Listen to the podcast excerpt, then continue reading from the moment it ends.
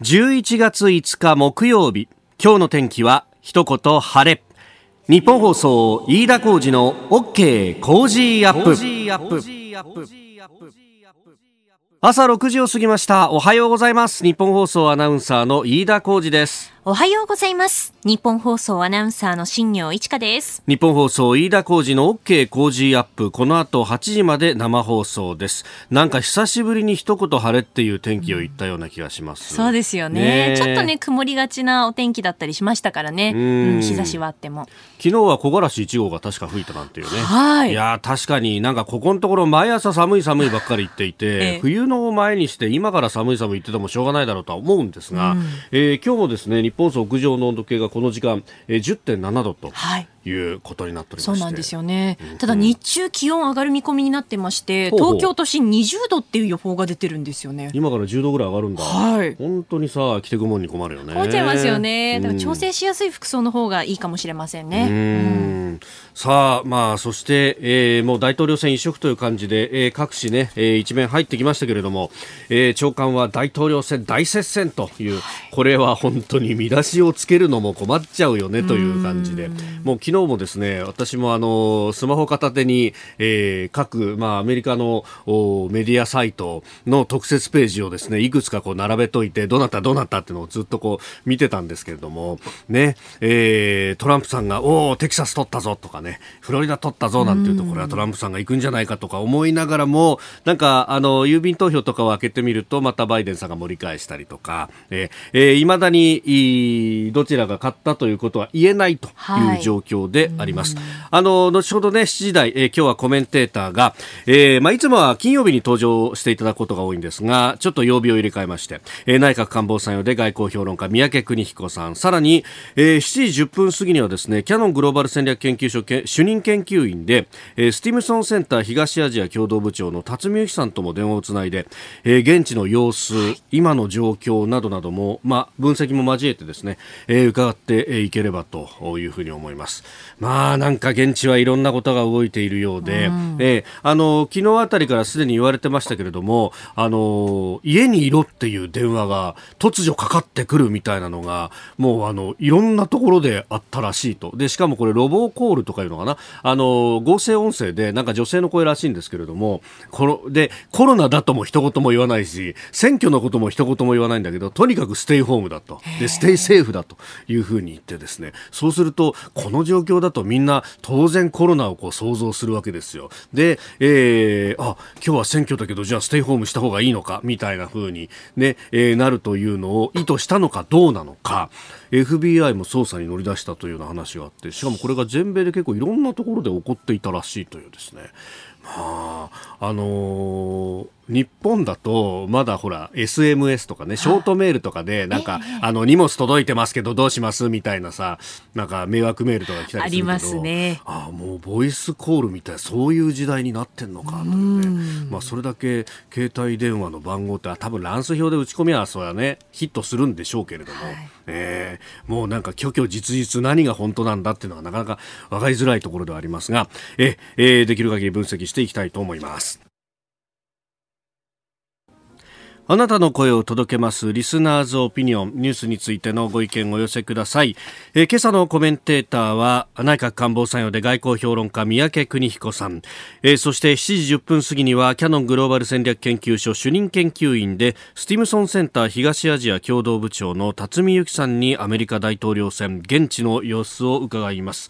えー、メールもね、たくさんいただいておりますね、すでにね。えー、こちらお名前ないんですが、予想通りの大混乱アメリカ大統領選、両候補当落の決定を決めるのは、あのラストベルトの州となりますね。互いに司法へのジャッジを委ねる委ねるため、最強の弁護団を用意。えー、話題の郵便投票の一票の有効性、連邦最高裁へジャッジを託すかもしれませんよね、と、えー、いうふうにいただいております。まさにこの論点というものがですね、この1枚のメールに凝縮されてるなという感じなんですが、まあこの辺、えー三宅さんや辰巳さんの見解というのもいろいろ伺っていこうと思っております今週はご意見をいただいた方の中から毎日抽選で5人の方に番組オリジナルマスキングテープをプレゼントしていますポッドキャストや YouTube でお聞きのあなたにもプレゼントが当たるチャンスです番組のホームページにプレゼントの応募フォームがあります。こちらに住所やお名前、電話番号を登録してご応募ください。さあ、ここが気になるのコーナーです。あの尖閣周辺も含めてですね、中国の海警局の船の、えー、法執行について、あのー、まあ、漁船等々がもし、えー、警備行動について、まあ、干渉してきた場合には、えー、武器を使用することを認めるという法律、えー、を中国が作ろうとしている、その草案を公表したというニュースがありました。えー、これ尖閣周辺の、まあ、日本の領海で、えー、漁をしている日本の漁船に対しても、えー、対象となる恐れがあると、まあ、草案では停戦命令などに従わない場合には武器の使用を認めるというふうに、まあ、なっているわけですけれどもこの停戦命令などに従わない場合というのはかなり現場の裁量が、えー、あるというところでもあるしそもそも論としてこの尖閣諸島の周辺というのは、まあ、尖閣そのものが日本の領土でありその周りは日本の領海でありその上は日本の領空であるということを考えると、えー、そこで漁をするのに何の問題も国際法上ないはずなんですけれども、それにイチャモンをつけてくるのが中国で、しかもそれに対して、えー、こうやって法律戦とも言いますけれども、えー、勝手に国内で法律を作って、で、それを、えー、適用するという形で、えー、まあ、現状を変更しようとするというところであります。まあ、あの、こういうことをですね、えー、え、着々とやってくると。あの、一頃日本と、まあ、日本というかアメリカと中国の間が、えー、緊張しているので、日本に対しては優しく当たってくるんだ、みたいなことを言われますけれども、だからこそそういう時に、えー、少しでも自分の陣地を広げるってことを、同時並行的にやってくると。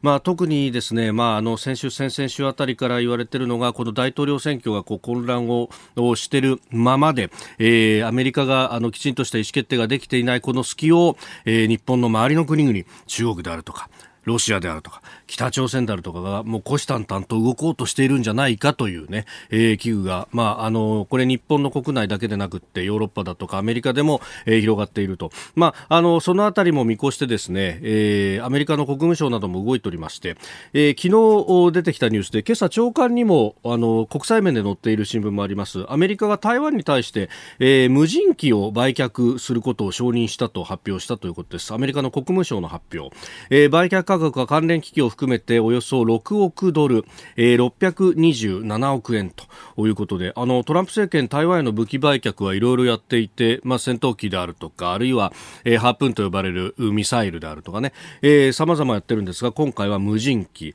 えー MQ-9B という無人機なんですが、この無人機ですね、あの、もともと、あの、映画の名前にもあったプレデターっていうですね、まあ、無人機がありました。これのさらに進化版という、これ、無人機で、で、えー、これですね、あのー、実は日本でも、えー、試験的に飛行したことがあるという話なんですね。この MQ9B の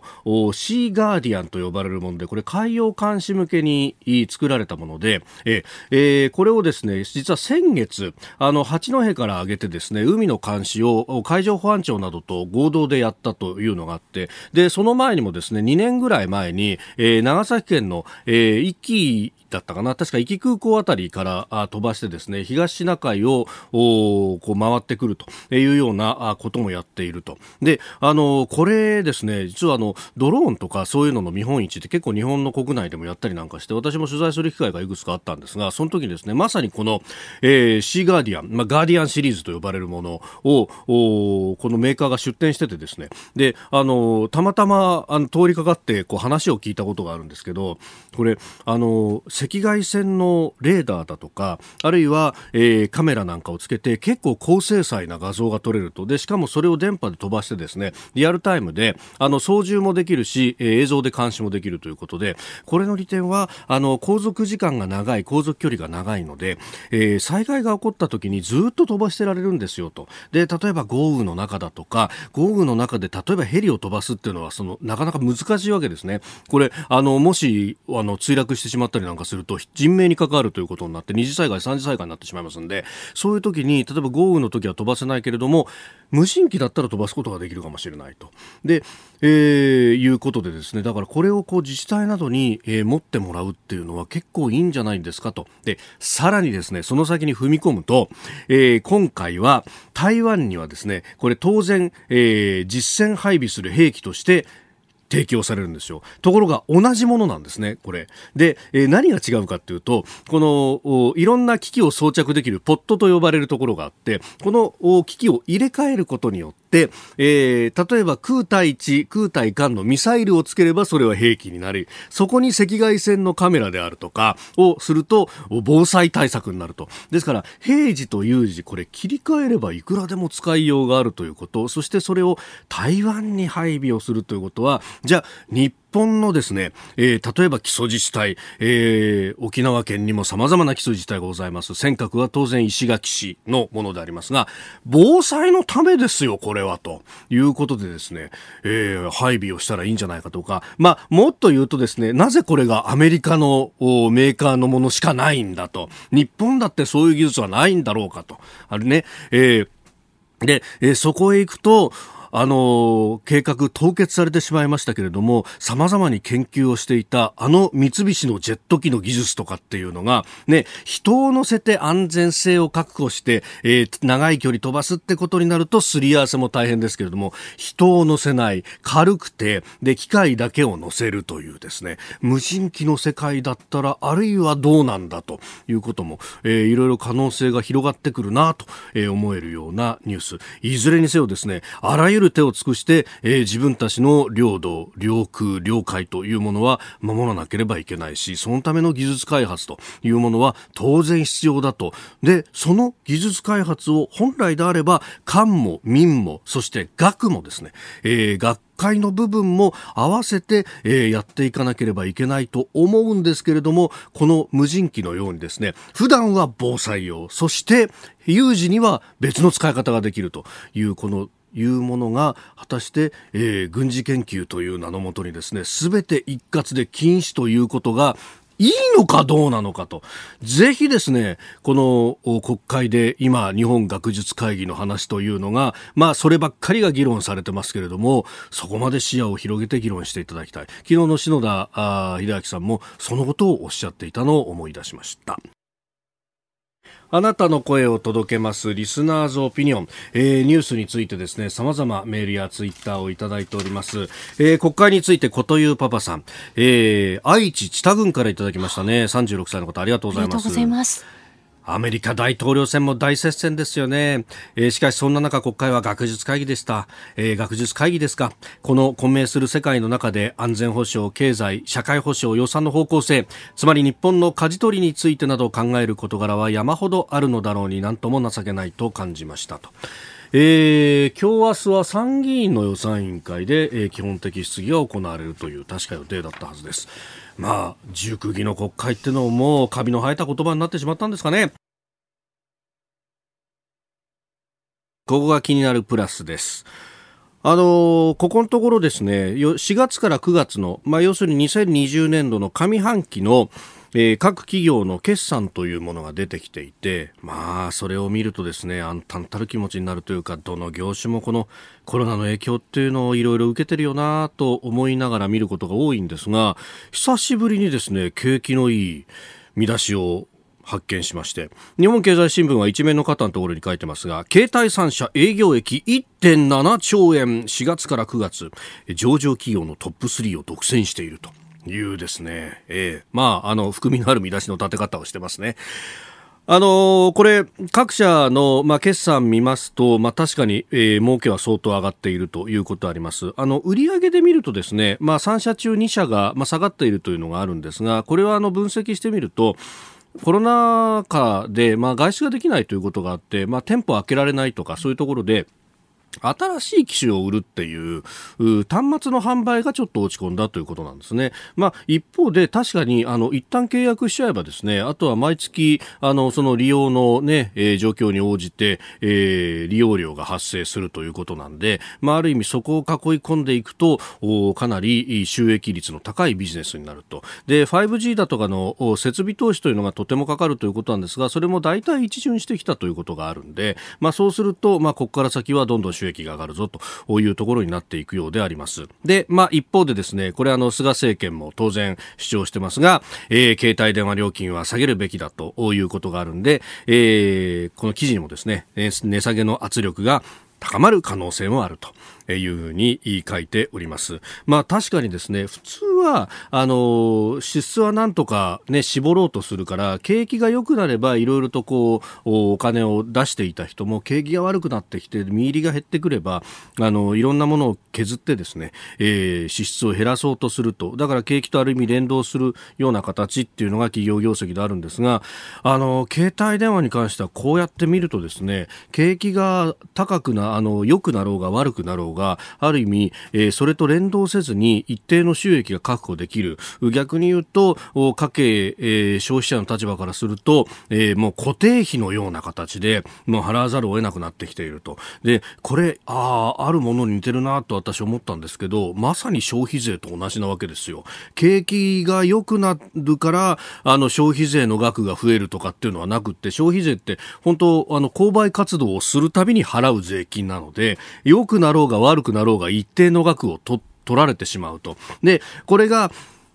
払う方からするととっても痛いんだけれども、集める方からすると、景気に左右されないからとっても楽だよねっていうですね。だから取る方は絶対に下げようとはしないし、上げることばっかり考えるというですね。まあ、そこのところが一緒なのと、で、それに対して、まあ、世論がどう反応するかで、こう、上げ下げを判断していくというところになるわけですが、まあ、鼓動とさようにですね、ですから、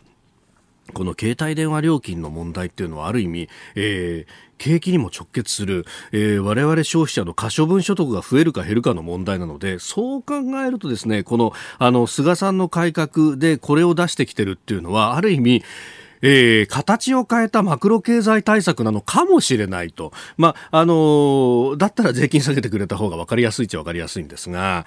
まあ、でも、もうこれだけ携帯スマホが普及しているということも合わせて考えると、まあ、これも税金を下げるのと同じ効果があるのかもしれないなと、決算を見てふと思いました。さあ、次第はコメンテーターの方々とニュースを掘り下げてまいります。今朝のコメンテーター、外交評論家、三宅邦彦さんです。皆さんおはようございます。おはようございます。よろしくお願いします。はい。寝られてますか？いや寝てますよ、だけど昨日やっぱりね、えー、えー、っと CNN をね、朝の1時ぐらいまで聞いてて、今朝だな、今朝、今朝方まで。うん、それでまた朝起きてあの5時 6, 5時前かな、えー、だからあんまり寝てないですね。ねうん、でも、まあ、これだけ変化するとね、えー、えー、短時間で、はい、寝て、ね、眠いなんて言ってられないですよね。あねだって昨日は昨日でも日本の昼の時間帯はずっとこうテレビに引っ張りだこと、ね、いやいやいやそんなたまたまですけどね。いやでもやっぱあのこの時期忙しいですね。皆さんそうですが。まあありがたいことだと思いますけど、やっぱりあのそれ以上に、はい、アメリカの社会がどう変わっていくのかね、えー、これをちゃんと見極めなきゃいけないんで、ん。えー、非常にあの、まあ、勉強になってているという感じですね。まあ、後ほどまたね、さまざまな角度から解説もいただきますけれども、はい、やっぱり社会のこの変化、まあ、今までその分断とかいろんなキーワードで言われてましたけど、まあ、如実に現れるというところですそうですね。やっぱりね、大きな流れ、あの、こう、今日はもう、もう少し細かい話をすると思うんですけどね、大きな流れで言ったら、やっぱりアメリカの社会特にアメリカの保守主義というものが大きく変わりつつあって、内向きになって、そして国際主義はもうどうでもええと、はい、ね、アメリカファーストやと、うん、その上で同盟国ほっとけと、はい、ね、そうなると、その日本、1950年代以降ね、はい、日本がまあある意味であの基礎その、それに乗りかかっていた、乗っかかっていたあのシステムってものが変わっていくっていうね、はい、そういう可能性があるんで非常に重要な変化だと私は思っているんですまあ、どちらが大統領にってところもそうですけどやっぱりそのこう根っこにあるものに日本がどう合わせていくかってところ、トランプさんが仮にいなくなってもトランプ現象は残るってことが今回分かったんですよ。このこの僅差っていうことはそういうことです。はい。今日もよろしくお願いします。よろしくお願いします。ここでポッドキャスト YouTube でお聞きのあなたにお知らせです。ラジオ局日本放送の朝の番組飯田浩二の OK Cozy up 週末増刊号を毎週土曜日の午後に配信しています。1週間のニュースの振り返りそしてこれからのニュースの予定さらにコメンテーターの素顔がわかるエピソードなど毎週更新しています。この増刊号でメッセージを紹介させていただいた方にはもれなく番組オリジナルマスキングテープをプレゼントしています。ぜひご参加ください。さらに YouTube でお聞きの皆さんにもお知らせです。飯田浩二の OK Cozy up 公式チャンネル。この度コメント欄に書き込んでいただけるようになりました。公式のチャンネルご意見メッセージも書き込んでいただき番組にご参加ください。あなたと一緒に作る朝のニュース番組飯田浩二の OK Cozy up。海外でお聞きのあなたそして関東以外の地域でお聞きのあなたからの参加もお待ちしています。では最初のニュースこちらです。アメリカ大統領選挙バイデン前副大統領が優勢か現在開票中のアメリカ大統領選挙は共和党のドナルド・トランプ大統領が南部フロリダ州や中西部のオハイオ州を制し一方で民主党のジョー・バイデン前副大統領は東部や西部を抑え異例の大接戦となっております。えーここへ来てですね、まあ、今朝方ですが、えー、まずウィスコンシン州がジョー・バイデン氏勝利ということに、まあ、大方の報道機関があそれを打ち、えー、先ほどですね、ミシガン州に関しても、えー、バイデンさんの勝利が決まったと、えー、これ FOX ニュースですとかアメリカの ABC など、えー、主要なメディアが打っております。で、バイデン前副大統領、先ほど記者会見をしまして、勝利宣言する必要はないと、するつもりはないとしながらも、270人の選挙人、要するに選挙人の過半数ですね、これを獲得するために必要な州で我々が勝利しているのは明らかだというふうな発言をしております。うんさあ、あのー、全体の情勢を見ると、これ、バイデンさんがあ行くのかという感じになってきて、ね、2016年、4年前に、はい、トランプさんが、オバマさんが取ってた州をひっくり返したわけですよ。ええそれが6つの州あるわけですね。えー、50のうち44は実は結果が同じで、6つだけひっくり返った。はい、それが、あの、中でね、今回見ていると、はい、アイオワは勝ってますよね。それからまあ、ペンシルベニアはもしかしたら勝つかもしれない。フロリダは取った。だけど、ミシガンとウィスコンシンが、取れてないわけでしょ、はい、これがまず痛いですよね、その上にですね、はい、その西部の方にアリゾナ、それからネバダ、はい、まあ、ネバダはまだ決まってないかもしれないけど、えー、アリゾナなんてこれ共和党の牙城だったわけですよね、そこで落としてるってことは、はい、やはりあの4年前と状況が大きく変わっている部分があって、その部分でトランプさんがあの勝つ方法ってのは4年前と同じ方法で勝つしかないんだけれども、はい、6つのうちいくつかを落としてしまった上に、えー、そしてアリゾナまで落としてしまったと、こうなると、なかなか難しくなった、こういうことだと思いますが、まあ、問題はこれからどうなるかというと、はい、うんトランプさん、これだ、ただじゃ絶対あのあの敗北敗北なんか絶対認めない人ですから、おそらく性格的にもね。となると、ごねる。はい、でそういろんなあの法廷闘争とかやるんだろうとこれは後ほどまた詳しくお話しすると思いますが、そして何が起きるかというと残念ながらアメリカの分断はこれからも当分続くってことでしょうね。これであのどっちが転ぶか知らないけれども、はい、私は立場上どっちだというつもりはないけれども、まだわかんない、ね、まだわかんないし、立場上もね言えないですが、しかしそれで言ってんだけどちょっと問題なんだけれども、そこはいいとして、はい、結局トランプさんがいなくなっても、うん、仮に、ま、負けたとしても、トランプさんの支持者たちは、絶対これ黙ってないでしょ。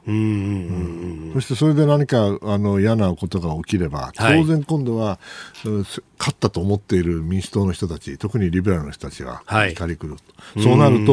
やはり泥仕合がね、どういう形かわからないけども、進むと。はいいうことになるんじゃないですかね。まあこれ、そのね、あの、郵便投票だとかも今回あった。まあそれについてもトランプさんはね、えー、いろいろ言っているとか、あるいはあの不正投票があったんじゃないかみたいな話まで、なんかもう、どこまでが本当か分かんないっていう感じでいろんなことが出てきますね。アメリカの州の権限で各州の大統領選挙の結果っていうのは責任で出しているわけで、ええ、あの基本的には州の最高裁判所がルールを最終的に決めるんだと思うんですよね、判断を、はい、だけども、それについておそらく今回チャレンジがあると思うんで、はい、まあ、あの最高裁まで、えー、連邦のですよに行く可能性っていうのはあると思うけど、はい、果たして勝てるんですかね。まあその辺、そしてそこまで行くとなると、一体どのぐらい時間がかかってしまうのかっていうのも、ね。うん、しかしあの、最高裁も当然、確か12月14日でしたかね、はい、大統領選挙人の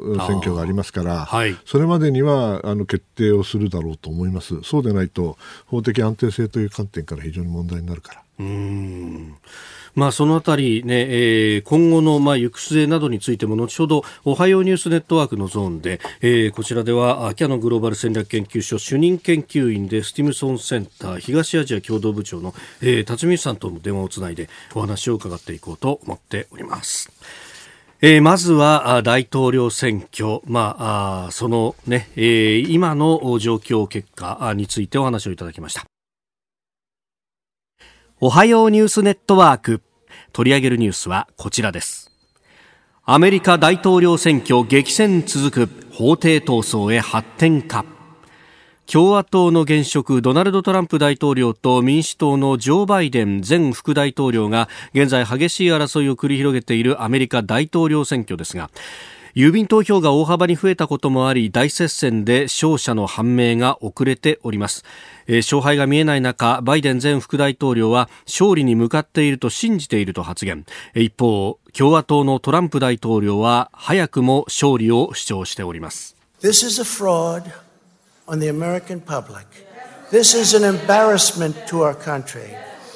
We were getting ready to win this election Frankly, we did win this election. 現地11月3日の深夜に今支持者向けにスピーチをした様子というのをお聞きいただきましたが、まあ、トランプさんはこうして事実上の勝利宣言というようなものを勝手にやっているという形。根拠はないんですけどね。うん。まあ、そのあたりも含めてですね今朝の朝刊でもさまざまな論評がされておりますが、えー、今のところあの日本放送では番組6時からやっておりまして、まあ、その間でも激戦州のウィスコンシン州それからミシガン州というところで、えー、アメリカの大手メディア各社もバイデンさんの勝利であるというような報道をしております。うん、まあ、このあたりがバイデンさんの側になったということになると、バイデンさん勝利へだいぶ近づくということになりますが、えー、現地どういった様子なのか、そのあたりをですね、えー、アメリカ、ワシントンにいらっしゃいます、キャノングローバル戦略研究所主任研究員で、スティムソンセンター東アジア共同部長の辰巳由紀さんと電話がつながっています。辰巳さんおはようございます。おはようございます。よろしくお願いいたします。よろしくお願いします。さあ、まず、今のワシントンの様子、メディアの報道の仕方、いかがでしょうか？そうですね、こちらは、どちらかというと、はい、もうどんどんやはりあのバイデンが少しずつ優勢を固めつつあるという感じで、トランプ大統領の方の陣営が、い。ろいろこう法廷闘争だとか、ええ、そういう主張してるんですけれども、だんだんこう勝利に向けての道筋っていうのが、トランプ陣営にとってどんどん狭くなってきているってそういう印象の報道報道が続いています。うん。あの先ほど1時間ほど前にバイデンさんが、まあ、あのスピーチというか会見を行ったということがありましたがどんなことを言ってたんですか？ああのこれはですね非常にあのまだ勝利宣言とまでは言ってないんですけれどもこのまますべての票が集計されたはい、最後の結果は自分たちにと自分たちが勝つだろうということを確信しているというような発言で、ただやはりあの完全な勝利宣言ではないんですね。あのご存知の通りまだ複数の州で結果が出出ておりませんので、はい、ただもうここからはもう選挙が終わったら結果がどうであれ自分は自分に投票してくれた人も自分に投票してくれなかった人もアメリカの大統領として民主党でも共和党でもないアメリカの大統領として自分は政権の運営に臨むというような感じで非常にこうもうあの大統領感を醸し出しているような演説でした。ただ非常にあの短いコメントで、はい、もちろんあのあの質問なども一切受け付けない状態でこちらからということで発信をしたと。で、まあ、やはりあの一番強調していたのは、す、べ、ての票が集計されなければいけない。それまで自分たちは結果を粛々と待たなければいけないという、そういう印象です。うん。それは結構長くかかりそうだということも、やっぱり、おのおの感じていらっしゃるわけですかね。そうですね。あのただ、今の状況ですと、先ほどのお話にもありましたように、あのミシガン州、それからウィスコンシン州っていう、2016年の大統領選挙でトランプ大統領が勝った州2つがあのバイデン前副大統領に行ったということで、はい。今のこちらの報道ですとえ、一番選投票結果の集計で揉めているのがペンシルベニア州なんですけれども、アリゾナ州、それからネバダ州、この2つの州でバイデン副大前副大統領が勝つようなことになると、い。ペンシルベニア州の結果がどうなっても、おうこれはもうバイデン前副大統領が当選というような感じの報道になっています。さあ、スタジオには、あ三宅邦彦さんもいらっしゃいます。辰巳さん、三宅です。あ、おはようございます。あの、ちょっと意地悪な質問をいくつかしますけど、許してね。まずね、は第一に、まあ、ワシントンという州、あ州じゃないな、特別区は、まあ、非常に民主党強いとこだし、まあ、メディアもみんな民主党がびいきが多いから、あの、はい。我々も気をつけて聞いてるんですけどね、そっちの、ええ。その、共和党系の人たちがどのように、えー報じてるか、もしくは感じてるかっていうのはわかりますか？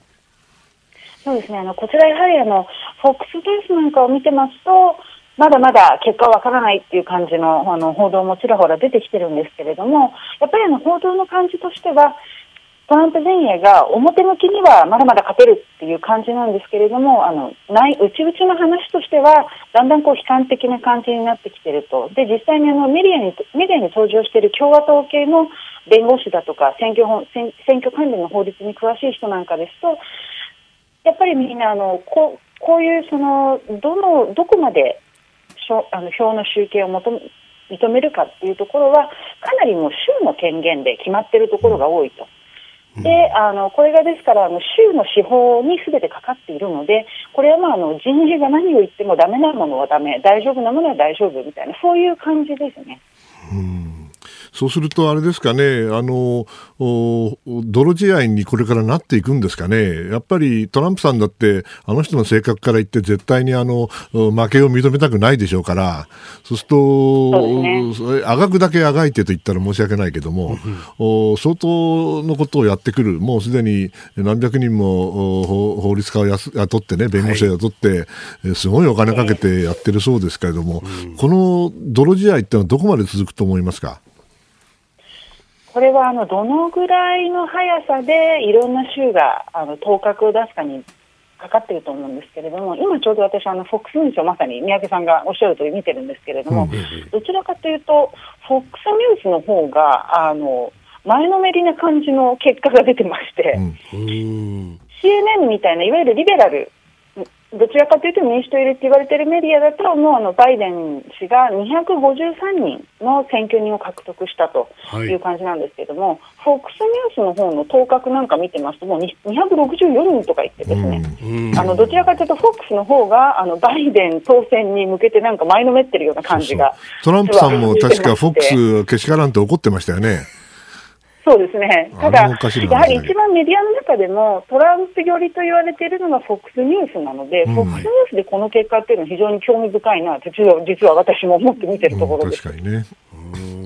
しかし、このままあのすんなりといくんですかね、それともあの最悪の場合にはあの最高裁が変な、変なったらいけないな、最高裁なりの判断をしてですよ、6対4で政治移植を出していいのかどうかわからないけども、その上で、えー来年の1月20日まで物事が決まんなくなって、えー憲法上むちゃくちゃになって、もう最終的に下院議長だとかいう議論があるじゃないですか。そこまでいいかない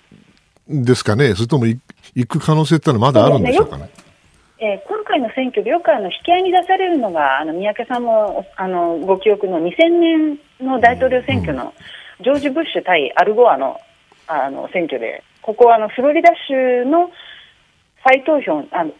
投票の再集計を認めるかどうかということで、アメリカの連邦最高裁が介入して、もう認めないという。あのは認めないという判断を下したところっていうのがよく今回の場合ももうすでに引き合いに出されて論じられてるんですけれどもこの場合っていうのは本当にもうあのフロリダ州2000年の時はもうフロリダ州のその投票の結果があまりにもあの近すぎて近すぎてこうどちらが頭角が出せないっていうあの現あのうん実際のあの現実があったわけなんですね。で、はい。今回っていうのは、ええ。そのトランプ陣営の方からソーシャルメディアなんかで不正行為があったとか投票箱が消えたとかっていううツイートが流れてるんですけれども、い。実際にそれを裏付けるような現実が何もなくて、であの実際、目撃者もいないわけなので、これはあの法廷闘争にたとえ持ち込もうとしたとしても、証拠がないということで、そもそももうあの最高裁が取り上げないんじゃないかというような感じの報道になっています。確かにそうですよね、最高裁がそこで政治政治化しちゃったら、もうまさにアメリカの民主主義の根本が崩れちゃうんで、はい、そこは今回あの、共和党系の判事の判事がもう今回、過半数を占めてはいるんですけれども、はい、これまでトランプ大統領、あるいはのトランプ政権がさまざまな案件で最高裁に判断を求めたもので、割と共和党の政権の時に指名された判事が、トランプ陣営、トランプ政権にとってでは嬉しくない、そのトランプ政権の側の言い分を却下するようなあの判定を下している、判断を下している場合っていうのが結構ありますので、ここを最高裁に持ち込んだとしても、必ずしもトランプ政権側に有利な結果が出るとは、必ずしも保証できないっていうところだと思いますその通ですよね、やっぱりあの法律の専門家は法律の判断をす,、すべきなんでしょうね。はい、わかりました。辰巳さん、どうもありがとうございました。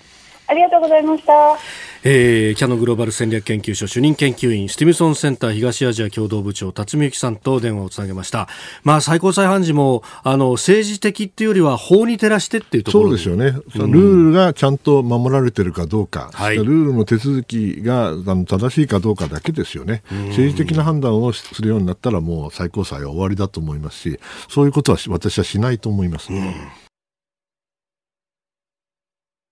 続いて教えてニュースキーワードです。上海協力機構首脳会議。中国外務省は昨日習近平国家主席が10日にオンラインで開催される SCO 上海協力機構の首脳会議に出席すると発表しました。会議出席後習近平主席は重要な談話を発表するとのことです。えー、中国とロシア、それから中央アジアの4カ国の正式な加盟国があると、まあ、インドなんかも確かオブザーバーで参加してるたりもしますが、はいね、イランもそうですよね、パキスタン、モンゴルね。はい、まあ要するにあの世の中ね、はい、アメリカの大統領選挙だけじゃないのよと。という僕たちもいるのよと。ええね、ええだから、ちゃんと聞いてねと。はい。で、オンラインでやるんだから、はい、いつでもできるわけで、これはまあ、ある意味で、えー、自己主張なんでしょうけどね。まあ、それはあの、上海協力機構を作ることは別に結構なことで反対する必要は全くないんだけど、まあ、実際には中国とロシア、はい、そして、えー、中央アジアですよね、もともとはね、中央アジアの国々を、まあ、ロシアは自分たち、もともとはロシア、ソ連のだった,、えー、だったわけですからね、だけどもあの、経済的には中国にも引きずられているし、まあ、ある意味で、そのそこのお、まあ、対立になってはいけないし、えー、まあ、妥協の産物としてこういうものを作ったんだろうと私は思うけれども、まあ、この首脳会議あの結構なんですけど、はい、おそらく彼らが何を考えているかね、要するに大統領選挙を横で見ながらですよ、はい、10日にやるわけでしょ？と、ええいうことは結果が出てるか出てないかだけれども、はい、やはりあの各国で 温度差があるのかなという気がしますよね。例えばあのプーチンさんだったらね、はい、まああのトランプって意外とちょろいでと、ね、なんか知らない、どんな弱み握ってか知らないけど、とにかくトランプさんになってからね、ロシアがやるいろんなことやってるんだけど、はい、ほとんど悪口言わないでしょ？ね、そしてあの FBI なんかがね、はい、あの、ロシアがもうアメリカの大統領選挙に介入してるんだと、4年前もそうだし、今もやってるんだって言っても、待ってるわけですよ。でこれはまあ組みやすしと思ってると思うんですよね。はい、それから中国の方もあのトランプさん相当あの喧嘩売られてね、はい、えー、来目に遭ってるんだけどさあどうなんですかねどっちになるのかどっちがいいかなと。トランプさんは所詮あのディール取引が得意だとかなんとか言ってるから、はい、まあ結構黙るところもあるわけですよね。取引がうまくいけば、うん、ちょろいんじゃないかと。それに対してバイデンの方が手強いかなと。いう思ってる人もいるかもしれないんで、まあ、その意味では彼らが集まって何を話すか、はい、なかなかあの興味深いなとは思ってますね。うんまあそうすると、なんというか、裏テーマはやっぱりアメリカみたいなことになってでも、だからといって彼らがそのなんか密密約とか内密にいろいろ議論してるっていうよりは、あの彼ら自身もお互いに信用してませんからね。ああ、なるほど。そうですよ。中国とロシアロシアがなぜあの近づいてるかと、それはアメリカが共通の、まあ、問題だからですよね。はい。ですある意味では弱者同盟の部分があるわけで、ええ、それはあの彼らが蜜月でもう何でもかんでも話せて、もう同盟国でと私は全然思ってません。あえー、さらにその4カ国 でしたっけ、はい。えー、中央アジアの国々ね、えー、これだってカザフ、キルギス、ね、とうとう、はい、みんな微妙にあの石油が出る国もあれば、えー、小さくて苦しい国もあるしね、はい。えー、そうなるとお、みんな利益は必ずしも一致はしてないんじゃないんでしょうかね。うんそういう気がしますけどね。まあ、重要な談話を発表するってことですから。はい。えー、これが一体何なのかとい、ね、いや、それはもう、あの、習近平さんがお話になることは全部重要ですから。なるほど、重要じゃない談話は発表しないんです。それが中国というと思います。はい。これ、やっぱりその重要な談話っていうのは、まあ、いろんな面で、なんかここのところ、ご中前会とかでも、うん、あの、こう戦力を整備するみたいなこと、かなり強気なことを、まあ、これ、明らかにアメリカ念頭ですよね、うん、まあ、おそらくどういうアメリカの結果が大統領選挙の結果がどうなるにせよ、はい、えー、上海協力機構としてその結束、うん、それから協力、はい、それからまあある意味でアメリカに対する対抗勢力としてね、うん、えー、のポジション、立場を、まあえー、プレーアップすると。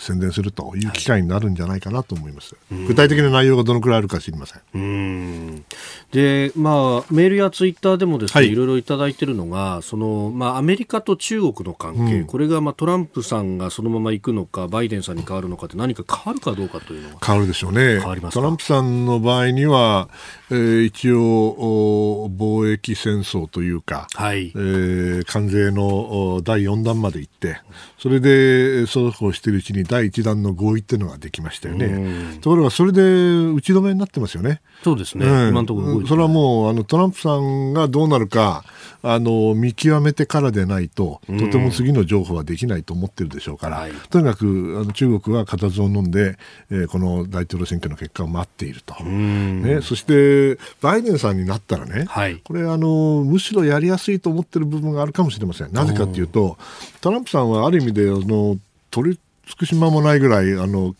突き放した部分があったでしょ、はい、でバイデンさんも中国に対して優しくはできない、少なくともオバマ政権のようなことはできないと思うけど、はい、同時にあの人たち民主党の一番関心事の一つは、地球温暖化ですよね、地球温暖化になるとトランプさんは地球温暖化なんかもう関係ない関係ないって全部脱退しちゃったんだけど、まあ、おそらく戻ってくる、はい、そして本当に地球温暖化を彼らが望むような形でやろうと思ったら、うん、中国の協力なしにはできないわけですよ。だって14億もいてね、はい、あれだけバカバカあのエネルギー使ってるわけですから、えー、中国が実は最大の問題の一つ。そうなると、バイデンさんも何らかの形で妥協せざるを得なくなるかもしれない。ね、そうするとアメリカの同盟国とか今までの関係もあるけれども中国との関係である程度譲歩してでも、中国と温暖化の問題で合意をしたいと思ったら、はいえー、それって昔と同じじゃないかってことになりかねないですよね。ねおそらく中国はそういうところを微妙に狙ってくると思います。ですから全く違うゲームが、はい、あのバイデンさんになったらね、ええ、行われる可能性はあると思います。で逆に言うと日本にとって言えばね今までまあ一部の人々があの中国厳しいからいいぞいいぞってそんな簡単じゃないかもしれないですよね。ですからやり方がスタイルが変わるだけじゃなくて内容も変わる可能性があるってことは、はい、やはり念頭に置かなきゃいけないと思います日本も。えー、中上海協力機構首脳会議今日のキーワードでした。続いてここだけニューススクープアップです。はい。え木曜でもきちんとやります。木曜やるんですか？もちろんですよ。毎日やってますから。金曜だけじゃないの？金曜だけじゃないんですよ。あ、そう？この作業普通にやってくださいよ。いやいや、木曜は木曜バージョンで。あ、そうなの？元気よく。それでは、最後のニュースを、スクープアップ いいね、久しぶりで。元気ね。でしょ、でしょ。大したもんだ。はい。参りましょう。菅総理、日米同盟強化へ向け、次期アメリカ大統領を注視。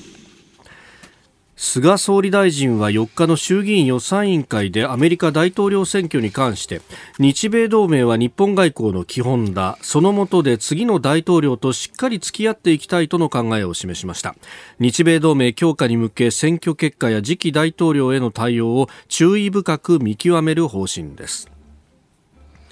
まあ、昨日の予算委員会の時間帯を考えると、うん、まあ、まだ何か発言するには早いってところですよね。あの次の大統領、同じ大統領かもしれないし、違うかもしれないっていうことですよね。はい、うんえー、勝者確定次第速やかに電話で、えー、祝意を伝えて、うん、適切な時期の訪米を考える。なるほど。まあ、確定するのがね、うんうん、結構時間かかるかもしれませんね。そうですよね。どこまで引っ張るんだというのに、これ、日本の中の政治日程も含めて。そう。まあ、まあ、電話であればそんなにね、ないですよ。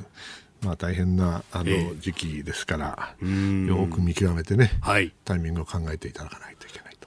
まあ、本来そうじゃなくてもコロナもあるからなかなかそこのタイミングとは難しいですよね。まあ、上海だってね、ええええ、ちゃんと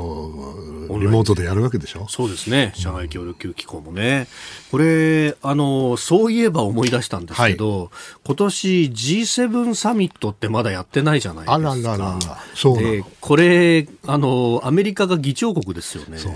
トランプさんはキャンプ・デイビッドでやりたかったわけですよね、はい、確か9月ぐらいだったかな、えー、そんな状況じゃないだろうと、まあ、彼にとってはその選挙のことしか頭にないから、あそこでバーンとね、ぶち上げて、はい、G7 みんな集めて、うら、見ろと、こうやりたかったんだけど、それがまあ流れて、で、選挙の後だって言うんだけど、選挙の後だってどうするんですかね、おそらく対面でやるっていうのは非常に難しくなるでしょ、これから寒くなってきて、はい、でアメリカは相変わらずものすごい数の感染者が出てるわけですから、ねはい、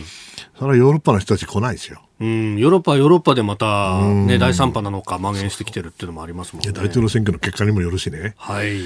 まあ、リモートがいいとこじゃないですかね、どうですかね。うん、まあ、やったらやったでね、別にあのいあのいけると思うしや、やればいいし、ええと思うけど、なかなか難しいかもしれませんね。うん。まあ、これ、日本にとっては、うん、まあ、日米同盟っていうのは、当然ながら外交の基軸中の基軸なわけですもんね。そうです、まあ、それはもう間違いないと思いますから、おっしゃる通りなんですけど、まあ、これからね、どうやってしっかりと付き合うかなんだけど、はい、結局、誰だか分かんないのに、ね、あの、方針を立てようがないから、はい、まあ、今はいろんな頭の体操をしている時期じゃないかなと思いますけどね。うん、まあ、何をこう喋るにしても、イフがつきまとってしまうので。多いですよね。ねはい、えー、で、そんな中で、まあ、バイデンさんがいいのか、トランプさんがいいのか、ああ。えー、川崎市ラジオネームてっちゃんさん、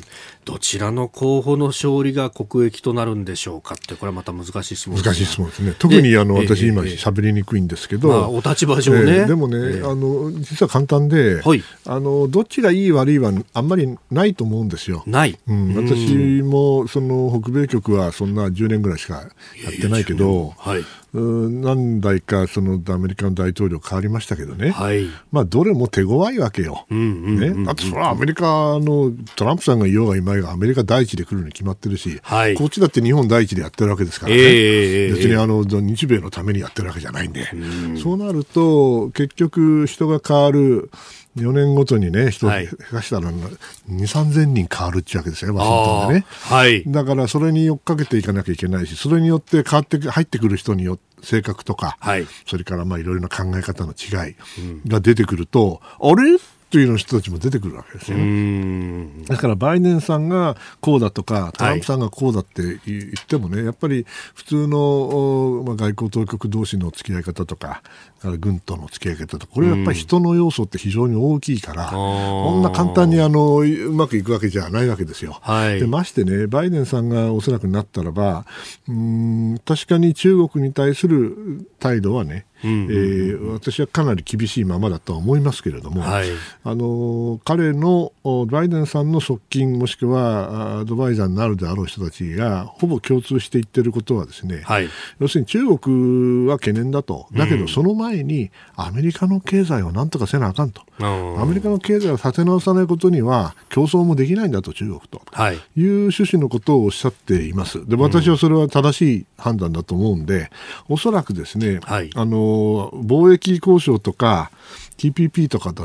ああいう経済の問題についてはですね、はい、今あんまりあのアメリカあの関心ないのかあんまりないけれども、えー、これからあの重要になってくる可能性はありますよね。もちろんあの安保安保同盟関係は大事なんですけれども、うん。はい、おそらく経済の問題について相当こだわったやり方をしてくる可能性があるなと思いますね。なるほど。これ、じゃあ TPP に仮に復帰ということになっても、こう、うん、いろんなその条件の条件つけてきてね。はい。何って自分で出てったんじゃないかと思うんだけど。えー、こっちとしてはそう思いますよね。まあ、でも彼らもただじゃね、あえー、入ってこないと思いますよ。はあ、うん、やっぱりそう関税実態とか非関税障壁でまたいろいろ。まあね、昔ほどひどくはないし、えー、それは中国の方がはるかに問題なんでしょうけども、はい、おそらくあのアメリカの経済をどう立て直すかということを彼らまず頭に置いた上で対外的日本だけじゃないですよ、はい、それはアジアの他の国もそれからヨーロッパも同じだと思いますけども、えー、そういう感触で私はいます。ですから、あの要するにトランプさんが続くにせよ、はい、バイデンさんが変わるにせよ、ええ、どっちも手強いと、トランプさんだってね、はい、別にあの安倍さんがいようがいまいが、ですねおそらく2期目になったらね、もうね、元気、ま、はつらつというか、ね、今まで言えなかったこと言うたるでということも十分あり得るわけですから、はい、それはあの我々も心して、えー、いかなきゃいけないと、今まで言わなかったことを言ってくる可能性は十分あると思います。なるほど、まあ、中流経費とかいろんなね、他の国には言ってたことはありますからね。そうそうそうまあ、だけどね、4倍だ、5倍だなんて言われたって、それは無理なんだけれども、えーえー、もアメリカ軍が日本の傭兵になっちゃう、ね、傭兵になったら、こっちは指揮権欲しいと、こういう話になるから、まあ、それで潰すんでしょうけどね、だけど、まあ、言うべきことを今まで以上に言ってくる可能性は十分あるので、どちらも手強いですから、でもどちらも大事にしなきゃいけないってことですよ、どっちになってもね。それからもう一点、あの、三宅さんご専門のところで中東についてなんですが、はい、これ、あの、もしバイデンさんに変わるということになると、トランプさん結構、その、イスラエルとの間の橋渡しみたいなやってたじゃないですか。これってどうなってきます？あるいはイランとの関係やっぱりイランとの関係が一番大きく変わるでしょうね。イランとの核合意について、はい、これはまあ民主党のオバマ政権がやったことですから、はい、元に戻そうとする。だけど、じゃあ完全にただで、これまた同じなんだけど、ただで元に戻るかっていうと、はい、私がバイデンさんだったら、それはあのイランに対して言いたいことを言うと思うんで、そんな簡単ではないですけども、トランプさんのやり方とはまるで違うやり方になることは、可能性十分あると思ってます。うん。協議に復帰するけれども、結構厳しい条件はまたつけて、まあ、イランもかなりね、あの、ハードル上げてますから、まずそのハードル下げなさいと、はい、ちゃんと合意に戻りなさいと、ね。まあ、かなり合意に違反して濃縮ウランやってるわけですから。はい。なるほど。はい。えー、ということで、まあ、アメリカ大統領選、まあ、日本をはじめとして、えーまあ、周りの世界各国にどういう影響を与えるのかというところ、えー、俯瞰的にお話しいただきました。ポッドキャスト、YouTube でお聞きいただきまして、ありがとうございました。あなたと一緒に作る朝のニュース番組、飯田浩二の OK Cozy up。東京有楽町の日本放送で月曜日から金曜日朝6時から8時まで生放送でお送りしています。生放送を聞き逃したあなたぜひラジコのタイムフリーサービスで新型コロナウイルスに関しての最新情報ニュースやスポーツエンタメ情報などもぜひチェックしてください。さらにこの番組では公式ツイッターでも最新情報を配信中です。スタジオで撮影した写真などもアップしていますよ。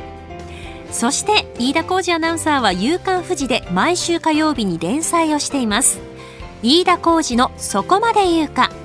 こちらもぜひチェックしてみてください。